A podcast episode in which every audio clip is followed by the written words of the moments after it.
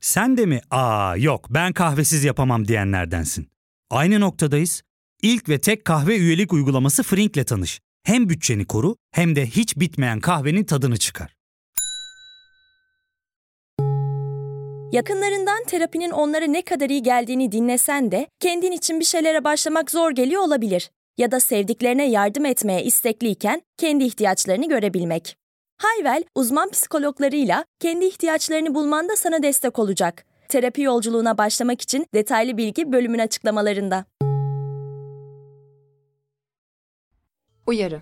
Bu podcast'te bahsi geçenler kimileri için tetikleyici olabilir.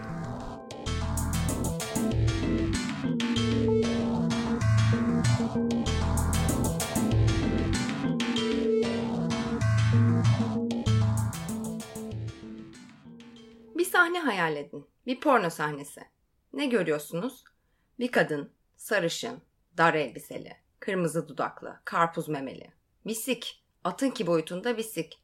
Kadının büzülmüş dudaklarının arasında. Kadın adama sakso çekiyor. Neden? Çünkü bu hoş adam kadının arabası bozulduğunda onu kurtarmaya geldi. Teşekkür saksosunun ardından adam kadının suratının her yerine boşalıyor. Kadın gülümsüyor. Sahte bir hazla. Bu porno ve pornonun değişme zamanı geldi diyor feminist yetişkin filmleri yönetmen ve yapımcısı Erika Last bir TEDx konuşmasının başında.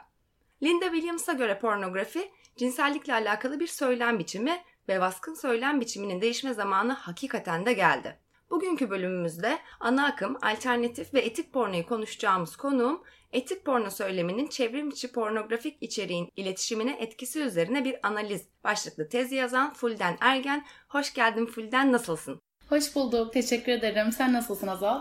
Ben de iyiyim. Çok teşekkür ederim konuk olmayı kabul ettiğin için. Heyecanlıyım Bayağı, bölümü Ben de yapacağımız aynı için. heyecanı paylaşıyorum. Ben de çok teşekkür ederim beni konuk aldığın için. Umarım güzel bir tartışma olur bugün. Bence de. Tekrardan hoş geldin. O zaman ilk sorum sana pornografinin ne zaman ve nasıl hayatımıza girdiği. Aslında senin de konuşmanın ilk başında belirttiğin bir isim var Linda Williams. Kendisi Hı hı. porno profesörü olarak biliniyor akademide. Çünkü bu alanda üreten en yetkin isimlerden bir tanesi. Linda Williams'ın da sık sık adını anacağız muhtemelen bugün. O Evet. ilk örneklerin 19. yüzyılda olduğunu söylüyor. Böyle gentleman club'larda sadece erkeklerin alındığı, belki günümüz Amerika'sında sorority club'lara benzeyen mekanlarda pornoların izlendiğini söylüyor. Hatta işi biraz daha ileri taşıyıp Diderot'un fabullarında da porno olduğunu söylüyor. Biz aslında bugün internet dolayısıyla aklımıza ilk videoları getiriyoruz porno dediğimizde ama çok farklı formları olabilir pornonun. Bir çizim olabilir, kitap olabilir, öykü olabilir. Beyaz kitaplar vardı geçmişte onlar olabilir. Formu her ne olursa olsun, kanalı ya da mecrası her ne olursa olsun öncelikli amacı kişinin uyarılmasını hedefleyen Hı hı. içerikler için pornografik içerik diyebiliriz. Bu tanım Linda Williams'a ait ama başka porno tanımları da var. Mesela pornonun orgazma ulaşmak için bir araç olduğunu söyleyenler de var ama böyle bir tanımın peşinden gitmek pornoyu belli bir eyleme ya da belli bir zamana ve teknolojiye sıkıştırmak olur. O yüzden bizim algımızı da kısıtlayabilir. Bir yandan da şöyle de bir soru akla gelebilir. Yani her uyarıldığım şey porno mu? Hayır değil. Hı hı. Pek çok farklı şeyden uyarılabilir insanların hazları, arzuları çeşitli. Ama üretilen materyalin uyarma amacı taşıması onu pornografik kılar. Yani 19. yüzyılda başlasa da çoğunlukla kamusal alanda tükettiğimiz porno işte eskiden filmler vardı. 1980'ler sineması oldukça pornografik Türkiye'de başka ülkelerde de işte 3 film üst üste vardı. Kamusal alanda tükettiğimiz içeriklerken mesela Bulvar gazetesi vardı benim hatırladığım. DVD filmlerin çıkmasıyla eve geri geldi yani tekrar bireysel alana geldi. DVD filmler ardından televizyondaki şifreli yayınlar ve artık internetle birlikte tamamen bireysel bir eylem haline geldi. Ve fakat hala daha şunu söyleyemeyiz yani porno çok bireysel bir eylemdir, kamusal alandan kopuktur diyemeyiz. Çünkü bir yandan arkadaşlarımızla chat yaparken işte kendimize bir bluz alırken bir başka tabda porno izlerken bulabiliriz kendimize. Oldukça kamusal bir alanın içine sıkıştırılmış, çok da el ele giden bir şey haline geldi porno. Evet böyle bir iç içe geçmeyi kamusal ve özelin söyleyebiliriz sanırım burada. Peki pornografinin öneminden ve hayatımızdaki etkisinden birazcık bahsedebilir misin? Tabii. İlk porno izlediğim yaşı hatırlamaya çalışıyorum. Çok küçüktüm. Yani televizyondaki şifreli şeyleri izleyemiyorum. Hı hı. Bir yandan ne olduğunu da bilmiyorum. E, bilsem de inanılmaz bir para gelecek. İşte 900 adları arayamıyorum ama inanılmaz bir merak var. Şöyle bir şey yapmıştık. Birinden rica etmiştik mahallede. Bize CD çekip getirmişti falan. Onu izlemiştik.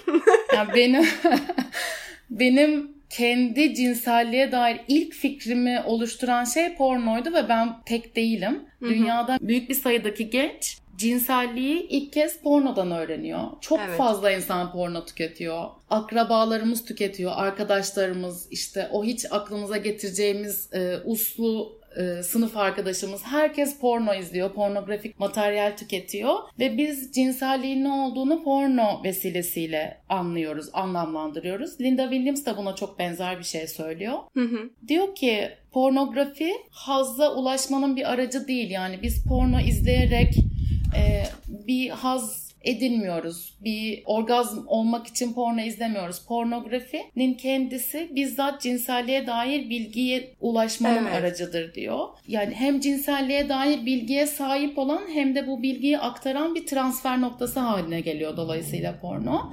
Bu da cinselliğin hakikatini oluşturma gücüne sahip olduğu en azından e, bu güce katkı koyduğu anlamına gelebilir pornonun. Linda Williams'ın da sık sık başvurduğu Foucault da çok benzer bir şey söylüyor cinselliğin bir keşif olmadığını yani biz porno izlerken aslında o izlediğimiz cinsellik temsili bizim gizli arzularımızı ortaya çıkarmıyor. Biz kendi Hı-hı. cinselliğimizi izlediğimiz pornoyla işte sokakta gördüğümüz şeylerle birlikte oluşturuyoruz. Çünkü cinsellik sürekli değişen, dönüşen bir yaratım süreci. Ne Hı-hı. sabit ne böyle şu kişinin şöyle bir cinselliği vardır ve bu keşfedilmelidir gibi bir şey söylemek mümkün ne de cinselliği toplumsaldan, tarihten ayrıksı düşünmek mümkün. Yani doğada tek başına dolaşan bir şey değil cinsellik. Oldukça evet. kültürel bir süreç. Hatta bu toplumsal inşayı Williams bir adım öteye götürüyor ve şöyle diyor ağlama, gülme, tüylerin diken diken olması, uyarılma gibi oldukça fiziksel tepkiler de aslında kültürel. Bunların hiçbiri kontrol edilemez refleksler değil. Hepsi hı hı. toplumsal olarak inşa edilmiş bir cinsellik algısının sonucu diyor. Hı hı. Ben de buna katılmadan edemiyorum. Çünkü benim normatif cinselliğe gömülmüş ergenliğimde çekici bulduğum şeylerle şu anda kendi oluşturmaya çalıştığım cinsellikteki bana haz veren şeyler oldukça birbirinden farklı. O yüzden porno yani bizim cinselliğimizi oluşturan en başat faktörlerden biri diyebiliriz. Hele ki ulaşmanın bu kadar hızlı ve kolay olduğu bir dönemde. Evet ben de katılıyorum hem Linda Williams'a hem de senin söylediklerine.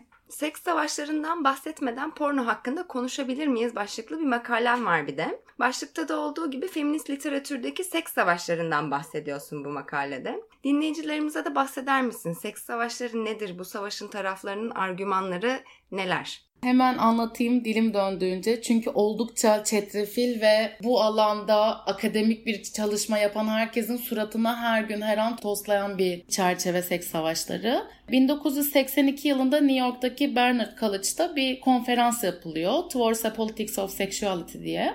ve bu konferans bir feminist grup tarafından ki bunlar anti-porn feminist olarak çok anılıyorlar. Bu feministler konferansın e, mizojini ve patriarkayı güçlendirdiğini savunuyor ve konferansın yapılmaması gerektiğini söylüyor. Bir itiraz üretiyorlar. Buradan da anti-porn feminist kampı doğuyor. Bu kamp içinde, bu anti-porn feministlerin içinde bir sürü ünlü sima var. Andrea Dworkin, Catherine McKinnon, Susan Griffin gibi. Robin Morgan da bu feministlerden bir tanesi ve pornografiyi şöyle tanımlıyor. Önce İngilizcesini söyleyeceğim, sonra çevireceğim. Pornography is the theory, rape is the practice diyor. Yani pornografinin tecavüzün teorisi olduğunu, tecavüz eyleminin asıl pratik olduğunu söylüyor. Bu da anti-porn feministlerin pornografiye bakışını oldukça özetleyen bir şey. Ee, birkaç tane ana argümanı var bu kampın. İlk olarak söylediğim gibi pornografinin mizojiniyi arttırması, patriarkayı güçlendirmesi. Diyor ki anti-porn feministler, izlediğimiz pornoda o kadar suistimale dayalı, aşağılamaya, hor görmeye dayalı bir cinsellik var ki kadının maruz kaldığı. Bunu izleyen insanlar cinselliğin de böyle olduğunu düşünerek kendi gerçek kurduğu cinsel ilişkilerde aynı suistimal eden davranışı devam ettiriyor diyor. Yani bir genç erkek örneğin porno izleyerek büyüdüyse o Hı-hı. erkeğin kadına şiddet uygulayacağını söylüyor.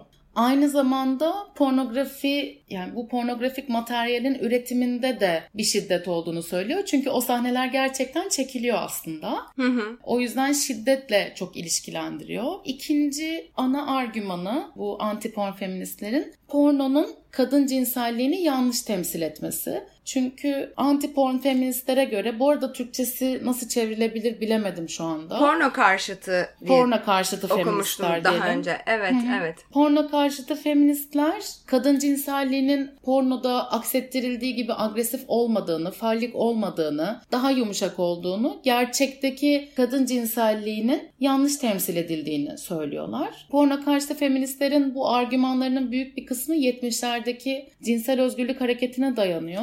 Çünkü bu çok batılı bir feminist okuma tabii.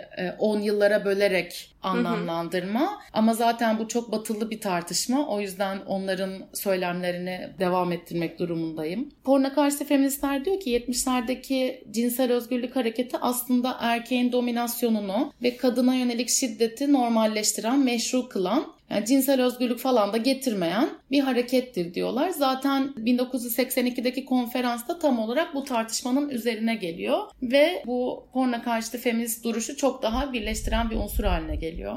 Üçüncü ana argüman da porno karşıtı feministlerin pornonun yasaklanmasını istemesi. Yani bu sadece bir teorik duruş ya da e, bir tavır değil, aksine çok aktif olarak yasaklanması için çalışılması gereken bir pozisyon. Öyle ki Amerika'da 1980'li yıllarda yasal düzenlemelerde çıkarttırıyorlar ve porno ile ilgili bakış açısında oldukça etkili oluyor porno karşıtı feminist hareketi 1990'lara kadar. 1990'larda bir başka akademisyen yine bu alanda oldukça fazla çalışması olan Brian McNair 1990'ların arzuların demokratikleşme 10 yılı olduğunu söylüyor. Diyor ki hı hı.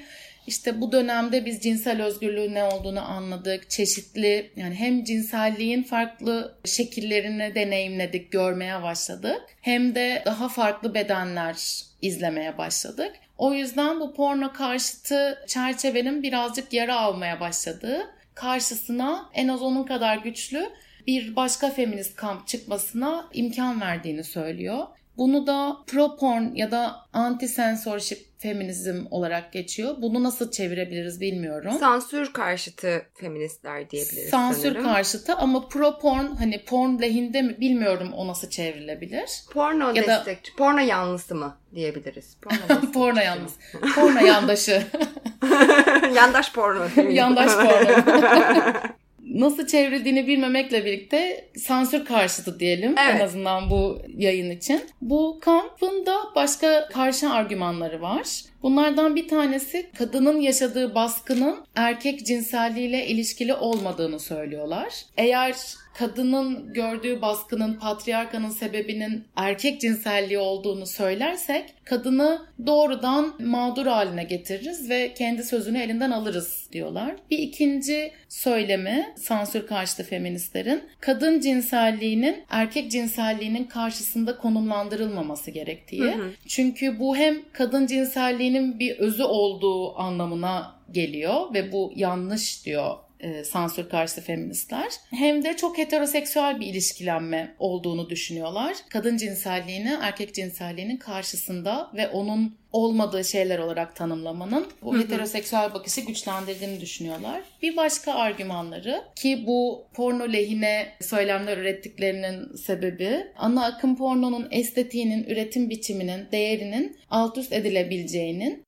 altını çiziyorlar ve alternatif porno formlarının destekçileri haline geliyorlar. Özellikle 1980'lerde ortaya çıkan önce lezbiyen, sonra dyke porn, sonra queer pornun ana akım pornoyu temelinden birbirinden sarsan örnekler olduğunu, internetin çıkmasıyla özellikle de Web 2.0'ın ortaya çıkmasıyla işte do it yourself denilen DIY pornoların, amatör pornoların, çok çeşitli feminist pornoların öznesini güçlendiren oldukça pozitif üretimler olduğunu düşünüyorlar. Son olarak da Sansür karşıtı feministler isminden de belli olduğu gibi pornonun yasaklanmasına karşı. Çünkü devlete bir kez bunun iznini vermenin cinselliğin üzerinde tahakküm kuracağını yani devletin bizim cinselliğimizin üzerinde tahakküm kurabilmesinin evet. yolunu açtığını söylüyorlar ve iyi seks kötü seks hiyerarşisinin oluşabileceğini söylüyorlar. Mesela bir porno eğer yasaklanıyorsa temsil ettiği cinsel pratikler açısından o pornoda olmayan seks iyi seks haline geliyor. Böylece de bir hiyerarşi oluşturmuş oluyor. Ama tabii ki bu kampı birleştiren bir ortak nokta var. O da ana akım pornonun temsil iddiasında olduğu cinselliğin o bakışın oldukça sorunlu olması. Özellikle kadın cinselliğinin sadece şiddet dolayısıyla, şiddet vesilesiyle yansıtılmasının her iki tarafta karşısında. Bir de şeyi yazdığını hatırlıyorum makalende. Bu kadar kamplaşma olduğu için de aslında bazı argümanlar böyle ana akım pornoya karşı üretilmesi gereken argümanlar çok da üretilememiş beraber üretilebilecek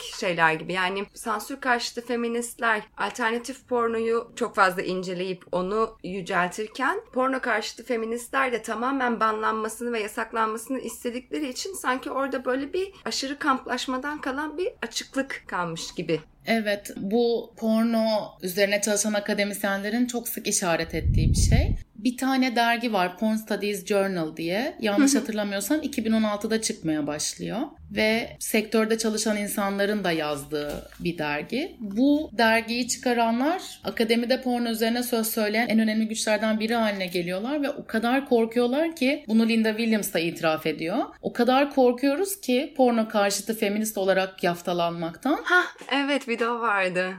Çok yüzeysel araştırmalar yapıyoruz ya da ikincil kaynaklara dayanıyoruz. Yani duygularımızı yansıtıyoruz ya da bunu yansıtan insanlar var. Yani veriye dayanmayan oldukça subjektif şeylerden devam eden bir sonuca sebep olduğunu söylüyor. Porno karşı feministler de zaten e, bu kampı alternatif porno örneklerine gömülmekten ana akım pornoyu pas geçtiklerini söylüyor.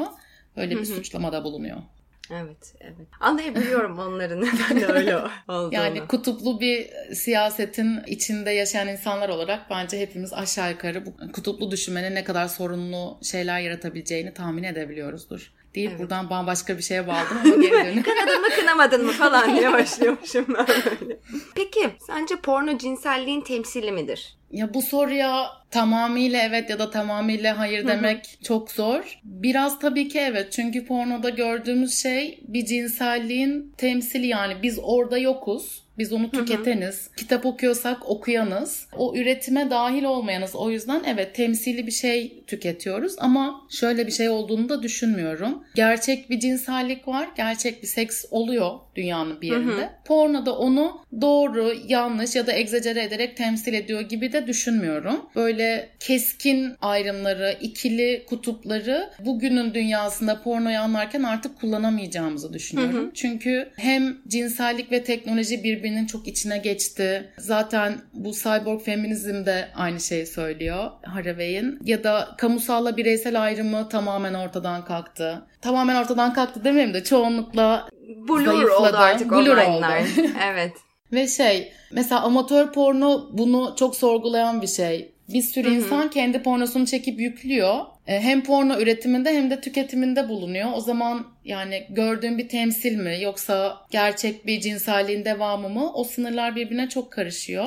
Sonuç olarak temsil meselesinin evet porno bir cinselliği temsil ediyor ama bu demek değildir ki gerçek cinsellik değişmez. Tam tersine temsil edilenle gerçekte uygulanan birbirini değiştirir, dönüştürür. Ama seks savaşları gibi bir şey olduğu için akademide bu Hı-hı. temsil yine kutuplu düşünülüyor. Bir taraf diyor ki porno karşı feministler yanlış bir temsil var. Hı-hı. Öbür tarafta sansür karşıtı ve alternatif pornoyu yücelten feministler de otantik temsilin çok önemli olduğunu vurguluyorlar. Yani bu pornoyu üreten, üreten kişilerin, performerların da çekim esnasında zevk aldığını göstermeye, kanıtlamaya çalışıyor çoğunlukla alternatif porno. Bu da işte bu porno karşı feminizme hayır pornoyu çeken insanlar da haz alabilir. Bu cinsellik de haz verebilir gibi bir iddianın devamı olduğu için önemli bir tartışma konusu yani temsil. Evet. Peki deminden beri birazcık bahsediyoruz ama Hı. ana akım porno ve alternatif porno derken neden bahsediyoruz? Birazcık onu böyle netleştirelim Hı. istiyorum. Yani ne kadar netleştirebiliriz o da bir şey de. Ee, yani genel olarak ana akım pornoda ne görüyoruz? Alternatif Hı pornoda ne görüyoruz?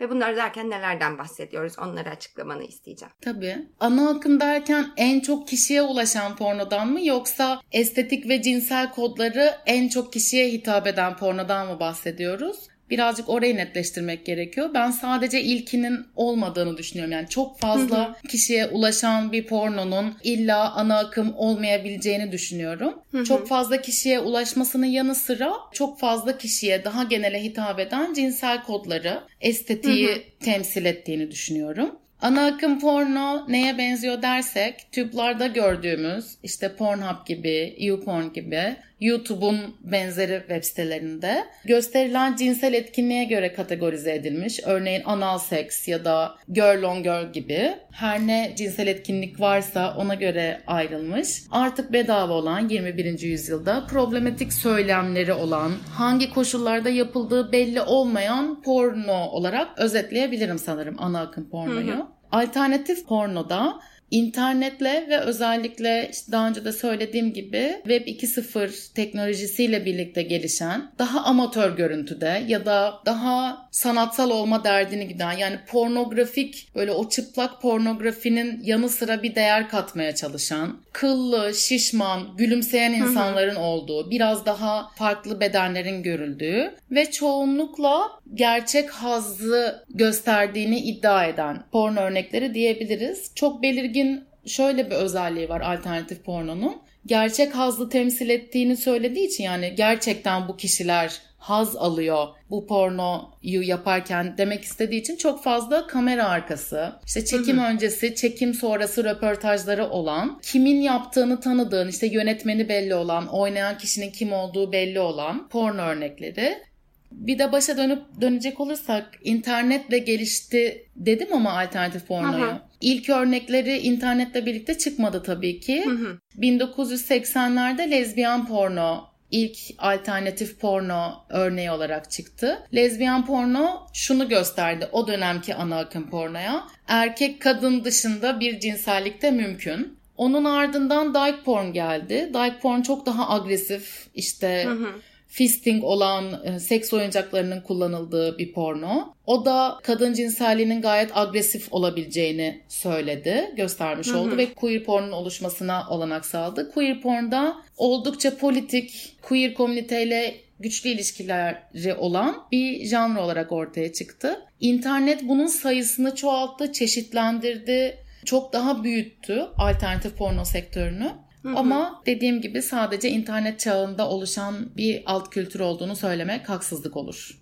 Peki mesela o bahsettiğin 80'lerdeki e, lezbiyen porno bugün yine tube'larda gördüğümüz gibi bir lezbiyen porno mu? Yani böyle cis hetero erkek bakışına hitap eden bir lezbiyen pornodan mı bahsettin demin alternatif pornonun ilk çıkışı olarak yoksa lezbiyenlere hitap eden lezbiyen porno gibi mi bir örnekti? İkinci söylediğine daha yakın çünkü lezbiyenlerin yaptığı pornolar yani Hı hı. erkekler için yapılmış lezbiyen porno değil. E, Hı hı. hikayesi olan, daha filme yakın. Birkaç tane de örneği vardı. İstersen bakabilirim. Belki sonunda söylerim. Şu an ismini hatırlayamadım Sonunda ama. zaten senden tavsiyeler Tamam. isteyeceğim. Harika. Evet. Yani lezbiyen pornonun ortaya çıkışı hayır. Bizim o alıştığımız, rahatsız olduğumuz o cis hetero erkekler için üretilmiş porno gibi değil. Okey anladım.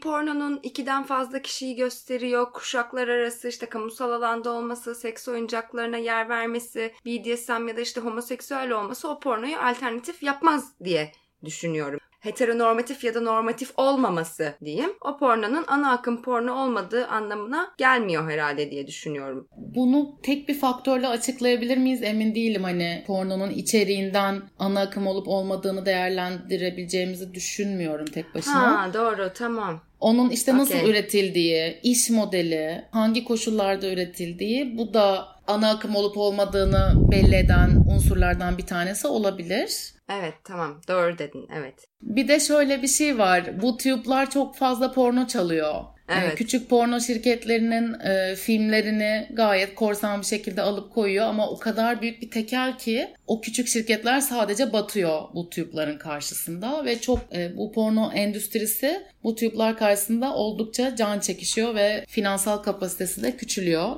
diye okudum. Ayrıntılı bir araştırma yapmasam da. Anladım. O zaman hazır konusu açılmışken sisetörü erkek bakışından bahsedelim biraz daha ana akım pornodaki. Lezbiyen porno örneklerini verdik yani daha böyle sisetörü erkek bakışına yönelik yapılan e, lezbiyen porno örnekleri. Zaten aslında bu ana akımın bakışının, baskın bakışını aslında açık ediyor gibi geliyor. Bir de zaten direkt bakış açısı yani POV denen pornolar var. Yani ben bu tube'larda o POV'lardan hiç bana gerçekten böyle erkek olmayan birinin bakış açısını de, bana hiç denk gelmedi. Belki arasam özellikle denk gelir ama hani POV olarak tıkladığım ne varsa hiç öyle hani bir erkeğin dışındaki bir bakış açısını görmedim. Bu konuda senin düşüncelerin neler? Aklına gelen örnekler neler? Neden ana akım bu kadar sisetüre erkek merkezli? Sanırım bunun cevabı şu. Dünya daha çok yeni yeni alışıyor. Sisetore erkekler dışındaki insanların da porno izlediğine ve onların da cinsel hazlar aynen onların da cinsel hazları olduğuna, bu hazların peşinden gitmek istediğine daha yeni yeni alışıyoruz.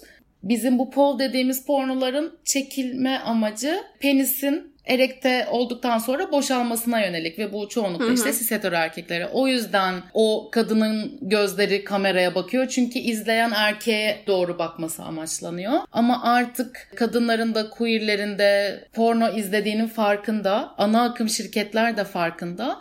O yüzden ufak triklerle kendi işlerini devam ettirmeye çalışıyorlar. Çünkü oldukça alternatif pornodan da etkileniyorlar. Dönüşüyor yani ana akım pornoda. Umarım daha da dönüşür. bir de şöyle bir şey var tüplarda. Yani ayrımcılığı körüklüyor. Siyahilerin dahil olduğu pornoların büyük bir çoğunluğu bir ırksal fanteziyi gerçekleştirmek evet. üzere. Yani onun dışındaki bir cinselliğe dahil olmuyor pek çok siyahi pornocu. Ama şöyle bir şey de var. Bunun gerçek hayatta yansıması da var. Ebola olarak anılan pornolar beyazların oynadığı pornolardan daha ucuz. Çünkü çalışanlar daha az para kazanıyor. Yani hı hı. sadece bir temsil değil, aynı zamanda siyahi ya da Asyalı porno oyuncularının daha az kazanmasına, sektör içinde marjinalleşmesine de sebep oluyor.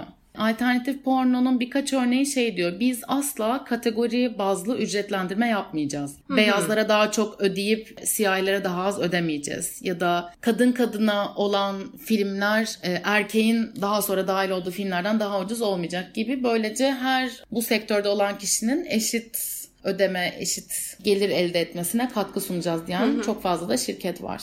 Peki böyle ana akım pornodaki bu kategorilendirmelerde işte video başlıkları, video içerikleriyle alakalı bu söylemsel problemler neler? Yani bunun yansımaları nasıl oluyor? Irkçılıktan birazcık bahsettik. Hı hı. Ama mesela böyle o tube'lardaki başlıklar bana bayağı şovenist geliyor. Yani bir kere böyle kendi kendime şey yapmıştım. Böyle başlıklara bakayım, bir istatistik tutmaya çalışayım. İşte ama gayet böyle amatörce bir girişimle hı. hani bir metodoloji falan belirlemeden yani. Hani en çok hangi kelime tekrar kendi kendime bakıyorum hı hı. şey. Böyle destroy hanesine üstüne böyle ekleme yapmaktan gerçekten destroy oldum yani. Böyle. O geldi. Yani sen ne düşünüyorsun bu söylemle alakalı?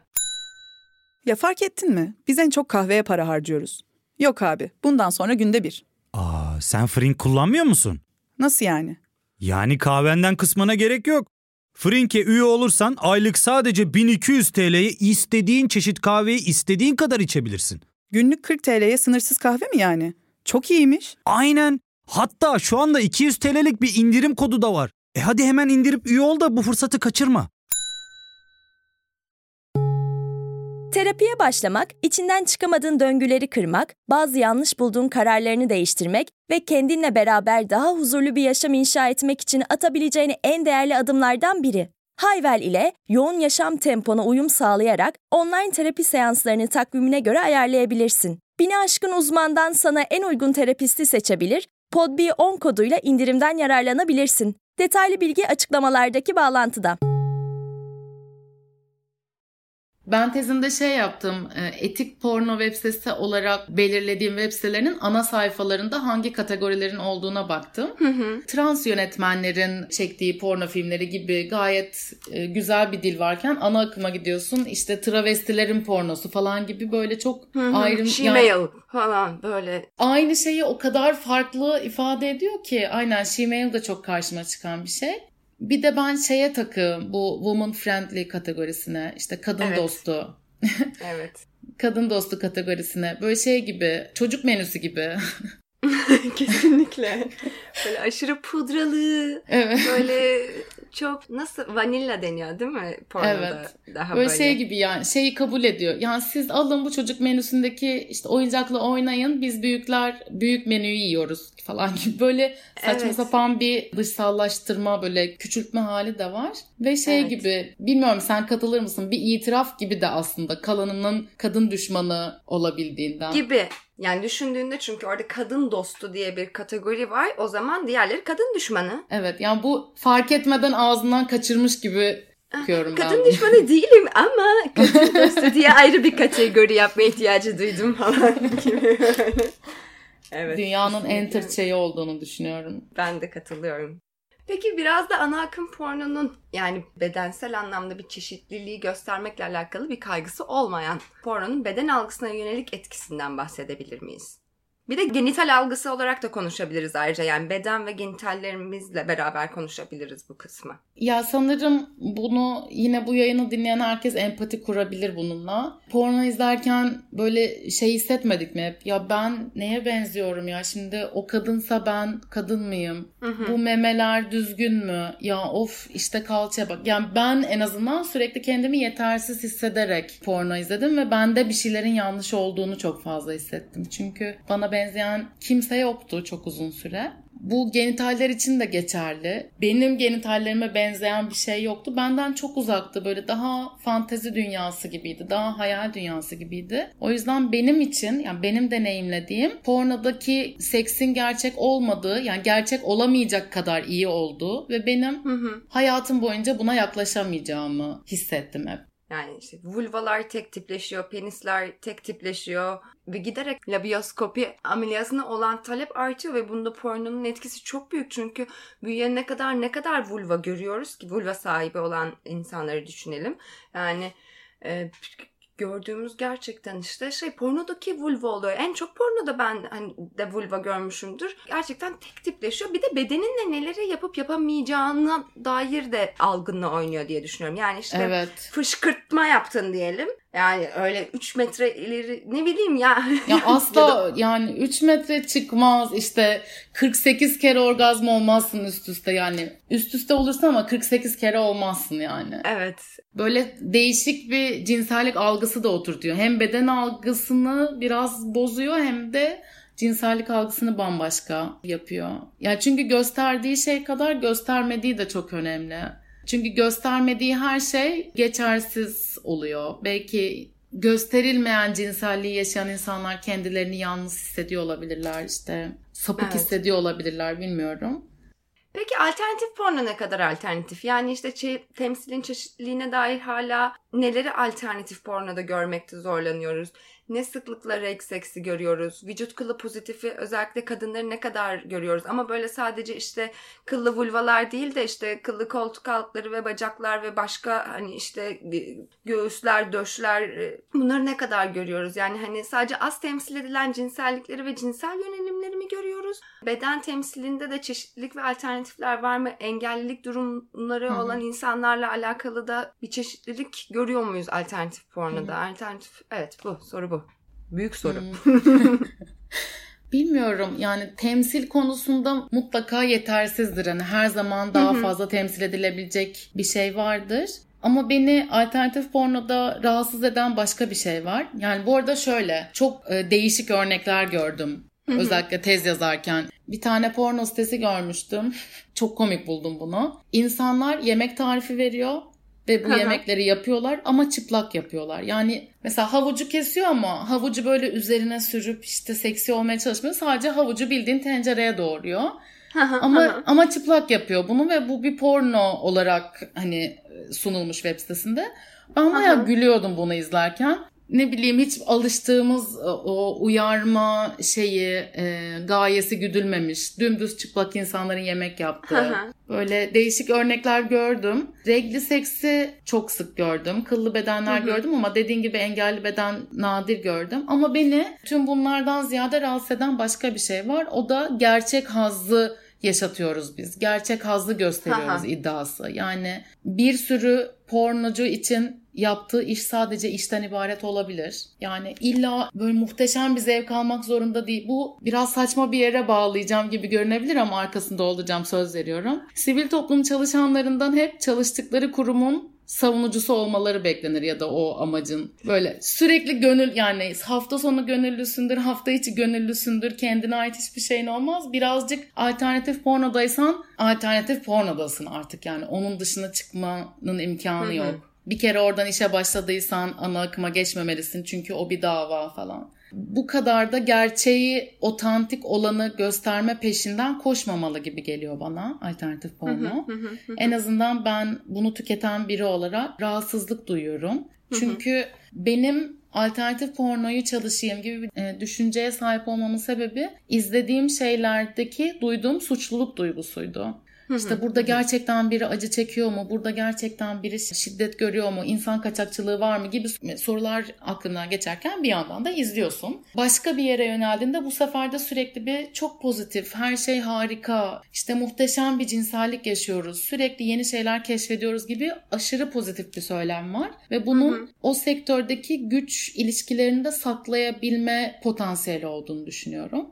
Bence Anladım. sağlıklı bir mesafe koymak gerekir alternatif pornoya.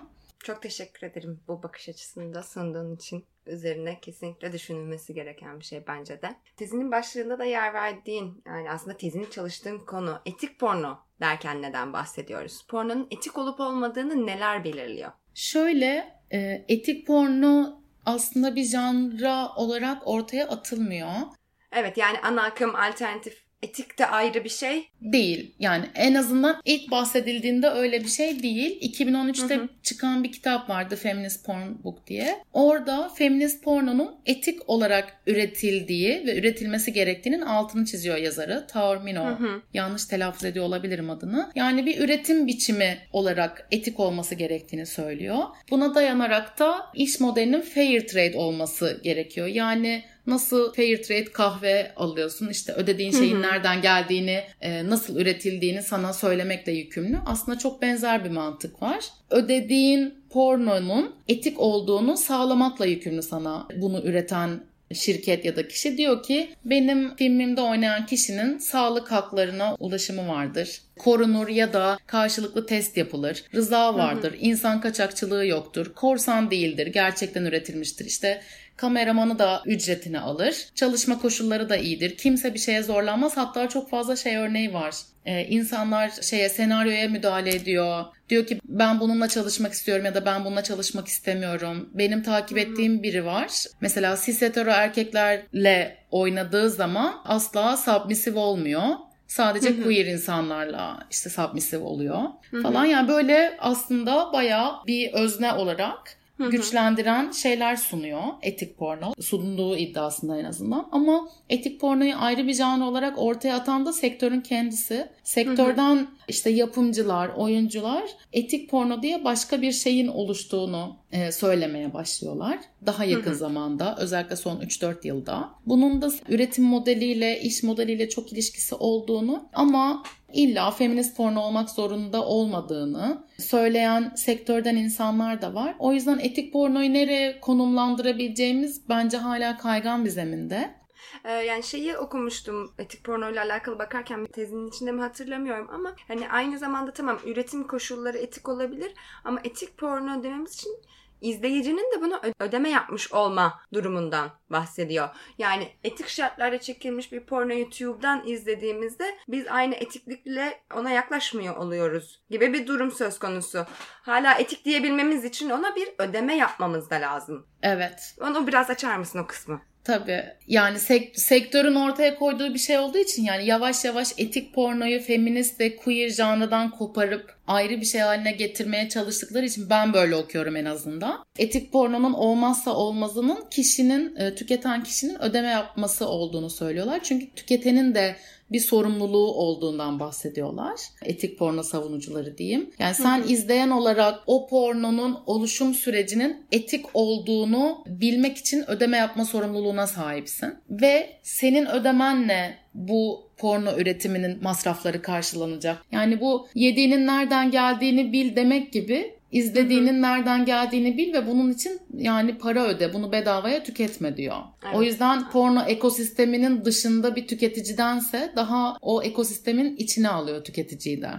Peki demin de bahsettiğin yani özellikle 3-4 yılda birazcık queer ve feminist pornodan koparma meselesi. O zaman şey yapıyor mu yani artık etik porno cinselliğin temsilinde bir etik vaat etmiyor oluyor. Sadece production'da gibi. Yani etik pornonun cinselliğin temsilinde bir etik vaat edip etmediğini sormak istiyorum yani aslında. Birazcık cevap vermeye başladın sanırım oraya doğru geliyorduk. Evet. Bununla ilgili farklı şeyler söyleniyor. Pandora Blake diye biri var ve bayağı bilinen bir porno yapımcısı aynı zamanda zamanda o o söylüyor. İlla etik porno olması için feminist olmasına gerek yok. Gayet ana akım bir estetiğe sahip olan porno da etik şekillerde Hı-hı. üretilebilir diyor. Ama etik porno savunucuları toplumsal eşitsizlikleri yeniden üretmenin de etik dışı bir pratik olduğunu söylüyor. Ki zaten bu Foucault'un etik anlayışıyla da çok konuşan bir şey. Foucault etiği sadece Hı-hı. bir teori olarak değil de pratikler bütün olarak gördüğü için içeriğin de aslında aynı etik kaygılarla üretilmiş olması gerekiyor. Sanırım burada şöyle bir şey söylemek mümkün. Feminist olma iddiasında, queer olma iddiasında bulunmadan da etik porno olabilir ama bu eşitsizlik üreten, ayrımcılık üreten bir cinsellik olmamalı yine de gibi bir görüş hakim diyebiliriz. Anladım. Bir yandan böyle bir tane meme geldi sadece aklıma böyle. Şey diyor. Eşitliği savunuyorum ama feminist değilim diyor. Altında da işte şey diyor. E, su almayayım, H2O alayım gibi bir şeyle böyle bağlıyordu. Hani nasıl eşitliksiz olacak o zaman o temsil falan birazcık kafama kafam oralara gitti ama demek istediğini anlay anlayabildim. Evet. Bir de sanırım şöyle bir şey var. Bu benim hissi kabler vuku ulaştığım bir şey. Tamamıyla benim kendi fikrim. E, queer pornonun feminist pornoyla tatlı bir rekabet içinde olduğunu düşünüyorum. Yani en doğru olan porno hayır feminist olmak zorunda değildir. Queer de olabilir. Hayır e, feminist olmak zaten queerlere alan açmaktır gibi böyle bir rekabet ve çekişme olduğunu düşünüyorum. Etik pornoda bu ikisinin arasında böyle işte tenis topu gibi gidip geldiğini. Bu benim tamamen dediğim gibi kendi düşüncelerim. Çok da temelle oturan bir şey değil. Daha çok yaptığım okumalardan böyle ağzında kalan bir tat tatlı rekabetlerse bunlar ne güzel. Daha böyle birbirini iyi yerlere taşımalı olarak gidebilir. Peki etik pornonun seks işçileri, feminist ve queer topluluklarla ilişkisinden bahseder misin birazcık? Etik porno hani insanların tükettiği pornoyu ödemesini talep ettiği için topluluklarıyla çok sıkı bağ içinde. Çünkü ancak sermayesini böyle yaratabiliyor. Öncelikle kendi topluluğundan yaratabiliyor. ve zaten feminist pornonun ve queer pornonun aslında içinden doğan, doğmaya başlayan bir şey olduğu için topluluklarla ilişkisi çok önemli. Çünkü queer pornoyu böyle ayıran diğer porno janralarından fazlasıyla politik oluşu ve topluluklarıyla yakın ilişkide oluşu. o yüzden böyle insanların işlerini birbirine pasladığı, farklı mekanlarda farklı vesilelerle bir araya geldiği böyle büyük bir komüniteden bahsetmek mümkün. Zaten alana girdikçe bir süre sonra is- isimler tanıdık hale gelmeye başlıyor. Şirketler tanıdık hale gelmeye başlıyor. O yüzden toplulukla sıkı ilişkisi var diyebiliriz. Ama eğer şunu soruyorsan pornonun seks işçilerinin feminist ve queer toplulukların özgürleşmesine, güçlenmesine katkı sunup sunmadığını soruyorsan bu konuda alternatif pornonun alan açtığını söylemek gerekiyor. Çünkü çalışanların çalışma haklarına kavuşabildiği, e, kendi çalışma koşullarını belirleyebildiği, sağlıklı bir çalışma ortamından bahsetmek mümkün. Aynı zamanda da normatif olmayan bir cinselliğin temsilinde olduğu için farklı cinsel pratikleri de deneyimleme fırsatı buluyor. Zaten porno oyuncuları seks işçilerinin bir kısmı ve seks işçiliği çok stigmayla tanımlanan bir iş kolu. O yüzden bir porno oyuncusunun aşılarına olabilmesi eğer olması gerekiyorsa, korunabilmesi korunmak istediğinde aslında ana akım pornoda çok da karşılaşmadığı ya da her ana akım porno yapımında karşılaşmadığı bir lükse de dönüşebiliyor ne yazık ki. O yüzden mutlaka ki alan açıyor, daha sağlıklı bir koşul yaratıyor ama alternatif pornonun seks işçilerinin, queer komünitelerin güçlenmesine olumlu katkısı var mı da sadece şeyi hı hı. söylemekte çok eksik kalır. İşte o kişinin bir özne olarak e, sesini duyurmasına yardımcı oluyor. Yani bu çok bireysel bir yerden yaklaşmak. Anladım. Tabii ki alternatif porno da kapitalist üretim modelinden azade değil. Kendi içinde çözmesi gereken pek çok şey var. O yüzden oyuncular kendilerini çok özgür hissediyorlar ve işte çalışmak istediği kişileri seçiyorlar. İstediklerinde korunabiliyorlar demek sadece o oyuncunun bireysel tercihlerinin e, yeterli olduğu anlamına gelebilir. O yüzden buna böyle hakkıyla evet demek için bence yanlış bir zamanda yaşıyoruz. Doğru diyorsun. Peki dijital iletişim teknolojilerinin gelişmesinin porno sektörüne etkisi nasıl oldu? Aslında şöyle porno sektörü e, dijital iletişim teknolojilerinin en erken kullanıldığı sektörlerden bir tanesi. Tahmin edebiliyorum. ne çıkıyorsa ilk porno şirketleri peşinden gidiyor. VR'ın da, VR pornun da bu kadar çabuk ve çok gelişmesi aslında bence bayağı olağan dışı. Çünkü VR'ın iyi kullanımlarını... Daha destur, daha destur yani. VR ne, o gözlük neydi işte, neremize takıyorduk görünce dokunuyor muyduk falan onları anlayamadan porno sektörü VR 2.0'a falan geçti. Aslında çok hızlı adapte oluyor dijital iletişim teknolojilerine. O yüzden e, böyle hızlı gelişen bir sektör ama çok gariptir ki çok az bilgi var bu konuda üretilen ya da sistematik bir şekilde kayıt altına alınan. O yüzden bence büyük şeyleri kaçırıyoruz gibi geliyor. Porno etrafındaki o kötü düşüncelerden dolayı. Bir de internetin gelişmesiyle birlikte aslında daha alternatif ekonomik modellerin de oluşması mümkün oluyor. Hı hı. Mesela amatör porno siteleri işte diyor ki videonuzu yollayın. İlk başta sallıyorum %30 komisyon alıyorsunuz. Sonra Hı-hı. her izlenme başına işte %1 ile %5 arasında giden bir komisyon almaya devam ediyor o içeriği Hı-hı. üretenler. Hı-hı. Yani bir kere yükleyince para almaktan ziyade onu bir gelir kapısına dönüştürebiliyor ve yapımcı olmak zorunda değil. Böyle alternatif ekonomik modeller de oluşturabiliyor. O yüzden hem de çok sürdürülebilir. Hem de sürdürülebilir. Hem de belki de sadece kendisini izlemek isteyen insanlar için iyi bir fırsat sunabilir. Bilmiyorum. Aklıma hep burada şey geliyor böyle 25 kontür yolla memelerimi açayım şeyi vardı. Biz küçükken kontür yollamaca vardı ya çünkü böyle webcamler falan aklıma geldi çok pardon. Umarım 25 kontür için kimse memesini açmıyordur artık. 25 kontör çok ucuz. Lütfen daha evet. pahalıya açın. Her yöne sınırsız. Her yöne sınırsız Olursa... en az 6 GB internet için açın. Ay pardon. ben, benim çok sinirim bozuldu zaten bu şakadan sonra. Şöyle bağlayabilirim. Dijital iletişim teknolojilerinin değiştirdiği ve dönüştürdüğü kadar porno sektörü konuşulmuyor.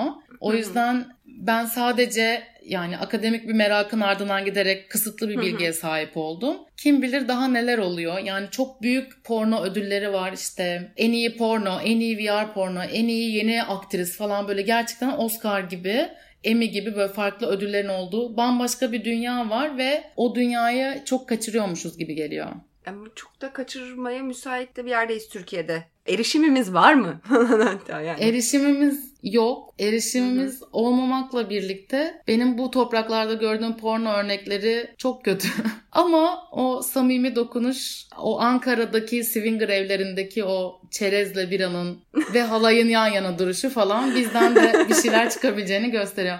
Ya şaka bir yana bu ülkede böyle en ufak bir üretime dair adım atıldığında hep önü kesildi üzerine çalışılması, düşünülmesi tabu bir konu hala Türkiye'de. Değil ki üretimi yapılsın. Yapılan şeyler de var tabii ki. Yani Twitter'a girdiğiniz zaman binlerce Türkiye'de yapılmış pornoya karşılaşıyorsunuz. Ama bambaşka dinamikleri var. Ee, her zaman sansür korkusu var. Mesela benim denk geldiklerim her zaman böyle e, müdavim pornosu oldu. Aynı kişinin hayatındaki farklı dönemleri anlattığı. İşte bir önceki video, videoyu izledikten bugüne kadar gelen yerde o kişinin hayatına ne değiştiğini biliyorsun. Böyle inanılmaz toplulukla iç içe çünkü yerin üstüne çıkamayan bir sektör. O yüzden Türkiye'de pornonun geleceği ne olur hiçbir fikrim yok. O zaman Türkiye'den de hani konuyu açmışken böyle pornoyu yasaklamanın ne gibi sonuçları olabiliyor? Yani insanlar ne yapıyor? Yani bu bastırılmışlık ne anlama geliyor diye birazcık konuşmak istiyorum. Pornoyu herkes izliyor ve izleyecek. Bu değiştirilebilecek bir şey Hı hı. değil. Çünkü cinselliği merak edene ilk cevap en basit çözüm pornodan geliyor. Hı hı. Ee, bu kadar erişimin olduğu işte VPN'in olduğu bir çağda yaşarken gençlerin porno izlemeyeceğini düşünmek çok büyük bir naiflik. Ama bunu yasaklamak cinselliği daha büyük bir tehdit haline getirmesine sebep olabilir. İşte cinselliği daha marjinalize edebilir. Cinselliğin kendisini de farklı deneyimlerini de. İşte daha önce de konuştuğumuz gibi iyi ve kötü seks arasında bir hiyerarşi kurdurabilir. Yani biz Hı hı. daha cinsel olarak bizi daha kapalı, cinsellikten kaçan bir toplum haline getirebilir. Onun dışında tabii ki porno izlemenin kendisini ortadan kaldıramaz hiçbir sansür. Özellikle kapsamlı cinsellik eğitiminin olmadığı durumlarda pornografinin cinselliği öğrenmekle alakalı ana kaynaklardan biri olduğunu Hı hı. söyledik aslında bölümün başında da. Bu ne anlama geliyor? Yani ana akım pornodan çocuklar ne görüyor oluyor? Belirli bir yıldaki e, internetteki trafiğin %26'sı Pornhub'a gidiyor dünyada. Yani her 100 kişiden 26'sının Pornhub'ı ziyaret ettiği bir yıl düşünün. Yani Pornhub Evet. dışında da bir sürü web sitesi var halbuki. Çok fazla genç kapsamlı bir cinsellik eğitimine sahip olsa da olmasa da porno izliyor. Çünkü e, bu bilgiye sahip olabileceği ilk yer ama sağlıklı bir cinsellik algısını oluşturması için tükettiği pornonun neye benzediği de çok önemli. Yani sürekli Evet. tabii ki işte kadınların şiddet gördüğü, belki erişkin olmayan kadın ya da erkeklerin oynadığı, yer aldığı, işte insan kaçakçılığına işaret eden bir porno tabii ki insanların kafasındaki cinsellik algısını değiştirir. Bu en kapsamlı cinsellik eğitiminin bile kaldıramayacağı kadar büyük bir risk. Gençlerin kendi cinselliğini keşfetmeye hakları var ve bu cinselliği keşfederken de e, kendilerine acı çektirmeden sağlıklı bir cinselliği keşfetme hakları da var. O yüzden porno endüstrisinin değişmesi sadece işte izlediğimiz şeyin daha iyi hale gelmesini sağlamayacak. Bizim cinsellik algılarımızı, gençlerin cinselliğe bakışını da değiştirecek bir şey. Hatta yine Erika Last'ın bir e, videosunda gördüm. Yaptıkları bir proje vardı. pornconversation.org diye. Orada da hani böyle çocuklarınızı porno izlemesini engellemek yerine çocuklarla porno hakkında nasıl konuşabilirsiniz? Yani hani sanki aslında bir porno okur yazarlığı kazandırmak gibi bir şeyin altını çiziyor. Bir de ona geçmeden önce aslında hani porno okur yazarlığına geleceğim. Pornoların çoğunda mesela kondom kullanılmıyor olması da orada bana özellikle porno okur yazarlığı henüz oluşmamışken bayağı tehlikeli Hı hı. geliyor. Aynen. O zaman porno okur yazarlığına geçelim. Nedir ne faydasını görürüz. Ee, aslında sağlıklı bir cinsellik algısına sahip olmamız için gerekiyor porno okur yazarlığı. Çünkü izlediğimiz şeyin neye denk geldiğini anlamamıza yardımcı oluyor. Bir de porno okur yazarlığı sadece temsil edilen cinsellikle alakalı değil, yine onun üretim koşullarıyla da alakalı. Hı hı. Yani eğer bir porno okur yazarı biri varsa porno okur yazarı olduğunuzda şunu biliyorsunuz. Evet bunun üretiminde herkesin rızası vardı. Çünkü senin söylediğin gibi kondom kullanmamaya zorlamak da aslında bir cinsel şiddet. Ve pek çok oyuncu e, işte HIV virüsü kapıyor. Farklı cinsel yola bulaşan hastalıklarla uğraşmak zorunda kalıyor. Testleri yapılmıyor. Yani şöyle yalanlar söyleniyor mesela oyunculara. Testi yapıldı temiz. İşte kondom kullanmadan yapabilirsin diyorlar ama aslında testleri yapılmamış oluyor gibi gibi.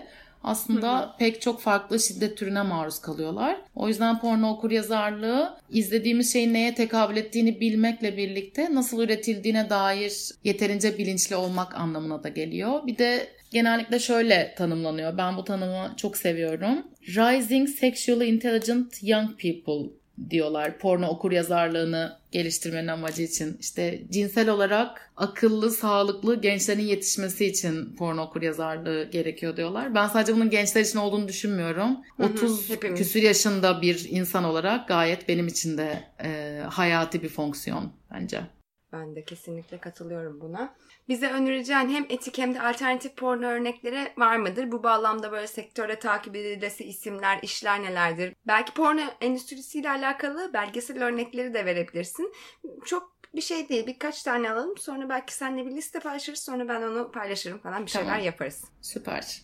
Benim en çok faydalandığım şey porno ödülleri oldu. Mesela Feminist Porn Awards diye bir şey var. E, feminist porno ödülleri veriyor. Çünkü bir sürü etik, feminist ya da işte alternatif porno web sitesine girdiğinizde şeyi görürsünüz. Kazandığımız ödüller bu ödüllerden yola çıka çıka bir sürü farklı yarışma keşfettim. Kesinlikle bunu tavsiye ederim çünkü her yarışma başka bir söyleme odaklanıyor. Aynı zamanda Aha. film festivallerini takip etmenizi çok çok öneririm. Hayatımda en böyle benim zihnimi zorlayan, Allah'ım bu izlediğim gerçek mi dedirten işleri film festivallerinde işledim ve film festivallerinde aslında pornonun bilgisi de üretiliyor. Çünkü çoğunlukla işte oyuncular ya da yapımcılar tarafından düzenleniyor bu film festivalleri. Benim takip ettiğim ve iyi olduğunu bildiğim festivaller Toronto, Berlin, Viyana, San Francisco, Atina. Bu hı hı. porno film festivallerini bu şehirlerdeki takip edebilirsiniz. Onun dışında kitap olarak iki tane kitap öneririm. Bir tanesi The Feminist Porn Book. Çokça da referans verdik yayın boyunca. Evet. Ve Linda Williams'ın kaleme aldığı Hardcore.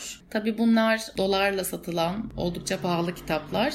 Ama bu kitapları edinemeseniz bile bu kitaplardan yazılan çok fazla makale var. Oradan da bir fikir edinebilirsiniz. Onun dışında birkaç tane web sitesi önerebilirim. Feminist Porn Guide diye bir web sitesi var. Bir feministin porno izlemesi için neye ihtiyacı olduğunu bir araya getiren bir rehber. İşte bir sürü web sitesi var içinde. Porno okur yazarı olmak için neler gerektiğini söylüyor. Feminist porno nedir onu tanıtıyor. Porn for Women diye bir site var. Aslında women friendly kategorisine çok kayabilecek bir isme sahip olmasına rağmen benim çok beslendiğim bir web sitesi oldu. Bir başka yapım şirketi de Pink White. Hem fazlasıyla festivale film yollayan hem sektörde öncü ve web sitesini birazcık karıştırırsanız görürsünüz. Üretim süreçlerini olabildiğince şeffaf bir şekilde yansıtan bir şirket. Çok tavsiye ederim. Senin bahsettiğin The Porn Conversation vardı zaten. Zaten Erika Last bu alanda en ünlü isimlerden bir tanesi. Kendisinin onlarca farklı projesi var. Ki Erika Last'ta aslında şöyle e, ufak bir şey var. Bahsetmek istediğim bir şey var. İsveç'te Erika Hı. Last ve E, ben de İsveç'te yazdım bu tezi. Ve İsveç'in feminizmi tam olarak başından beri konuştuğumuz bu porno karşıtı feminizmine çok yakın. Özellikle 90'lara kadar ve böyle bir ülkeden böyle bir yönetmen çıkması da bence kaderin de tatlı bir oyunu gibi geliyor İsveçli beyaz feministlere. Onun dışında Alt Porn For You diye bir web sitesi var. Yani senin için alternatif porno diye çevirebileceğim. Sadece böyle web sitesi filmler değil, güzel dergiler de var. Ben Pornceptual diye bir dergiyi takip ediyorum Berlin'de. Zaten birçok insan biliyordur. Come Curious diye İngiliz bir cinsel nasıl tanımlanır ya? Cinsel meraklarının peşinden giden iki kadın. Ben çok şey öğreniyorum. Onlar da mesela Erika Last'ın bir filmine konuk olmuşlardı. Takip etmesi çok zevkli ve olabildiğince temsilde çeşitliliğe vurgu yapan işler üretiyorlar. Cizli diye bir porno oyuncusu, yapımcısı, akademisyen var ki kendisi Porn Studies Journal'ın ana isimlerinden bir tanesi. Bu alanda akademik bir okuma yapmak isteyen varsa mutlaka baksın. Çok fazla şey söyledim ama son olarak Erotic Films diye bir web sitesi var. Orada da yine paranızı ödeyerek evet. yönetmenlerini, işte içeriğini ayrıntılı şekilde öğrenebileceğiniz onlarca filme ulaşabilirsiniz. Benim bir de Aorta Films diye çok beğendiğim bir şirket var yine Berlinli. Çünkü büyük bedenlere odaklanan, çoğunlukla büyük bedenlerin yer aldığı bir porno şirketi. Hiç görmediğim bedenler olduğu için benim çok ilgimi cezbediyor. Böyle şeyler söyleyebilirim. Tabii şu var yani şunu altın çizmeden geçemeyeceğim. Bunların hepsi batılı örnekler. Bütün bu konuştuğumuz işte seks savaşları batılı bir savaş yani bizden uzak Hı-hı. olan, başka yerleri kapsamayan şeyler. Ama tartışma buralardan filizlendiği için doğal olarak batıya referans vererek konuşabiliyoruz. Umarım daha çeşitli bir tartışmaya, daha çeşitli üretimlere de gidebiliriz. Onları da konuşabiliriz. Çünkü bir yanında hiç memnun değil sürekli Amerika ve Avrupa kıtasında yani Kuzey Amerika'da ve Hı-hı. Avrupa kıtasında dolanıp durmaktan pornoyu konuşurken. Umarım biz de o ödüllere aday olabilecek işler çıkartabiliriz o zaman porno ödüllerine. Umarım. Çok teşekkür ederim Fulden bu bölüme konuk olduğun için. Senin eklemek, sormak ya da söylemek istediğin başka bir şeyler var mıdır? Ben teşekkür ederim öncelikle konuk aldığın için. Çok heyecanlıydım bölüm öncesinde. Bunları böyle kamusal alanda özgürce konuşmak, tartışmak çok güzel bir şey. O yüzden teşekkürler e, sana da podcast'in için. Ben teşekkür ederim paylaştığın için. Çok çok sağ ol. İzlediğiniz pornonun hem yapımda hem de temsilde olabildiğince etik olmasına dikkat etmenizi öneriyorum. Porno için ödeme yapın diyorum ve bu bölümü Erika Last'ın mottosuyla bitiriyorum. Hayat kötü porno için çok kısa. Bir sonraki bölümde görüşmek üzere.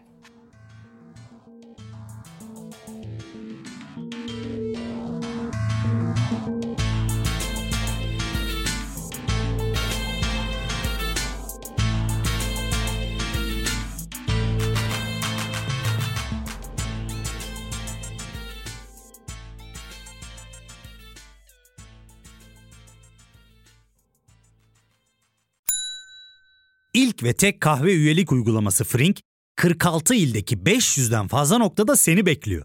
Açıklamadaki kodu girerek sana özel 200 TL'lik indirimden faydalanmayı unutma. Hadi sen de Frink üyeliğini başlat, kahven hiç bitmesin. Hem bugününe hem yarınına katacaklarıyla terapi yolculuğuna ve daha iyi hissetmeye bugün Hayvel ile başla. Açıklamadaki linkten Hayvel'i indir, ücretsiz tanışma görüşmelerinin ardından bütçene uygun seans paketini seç ve terapi yolculuğuna başla.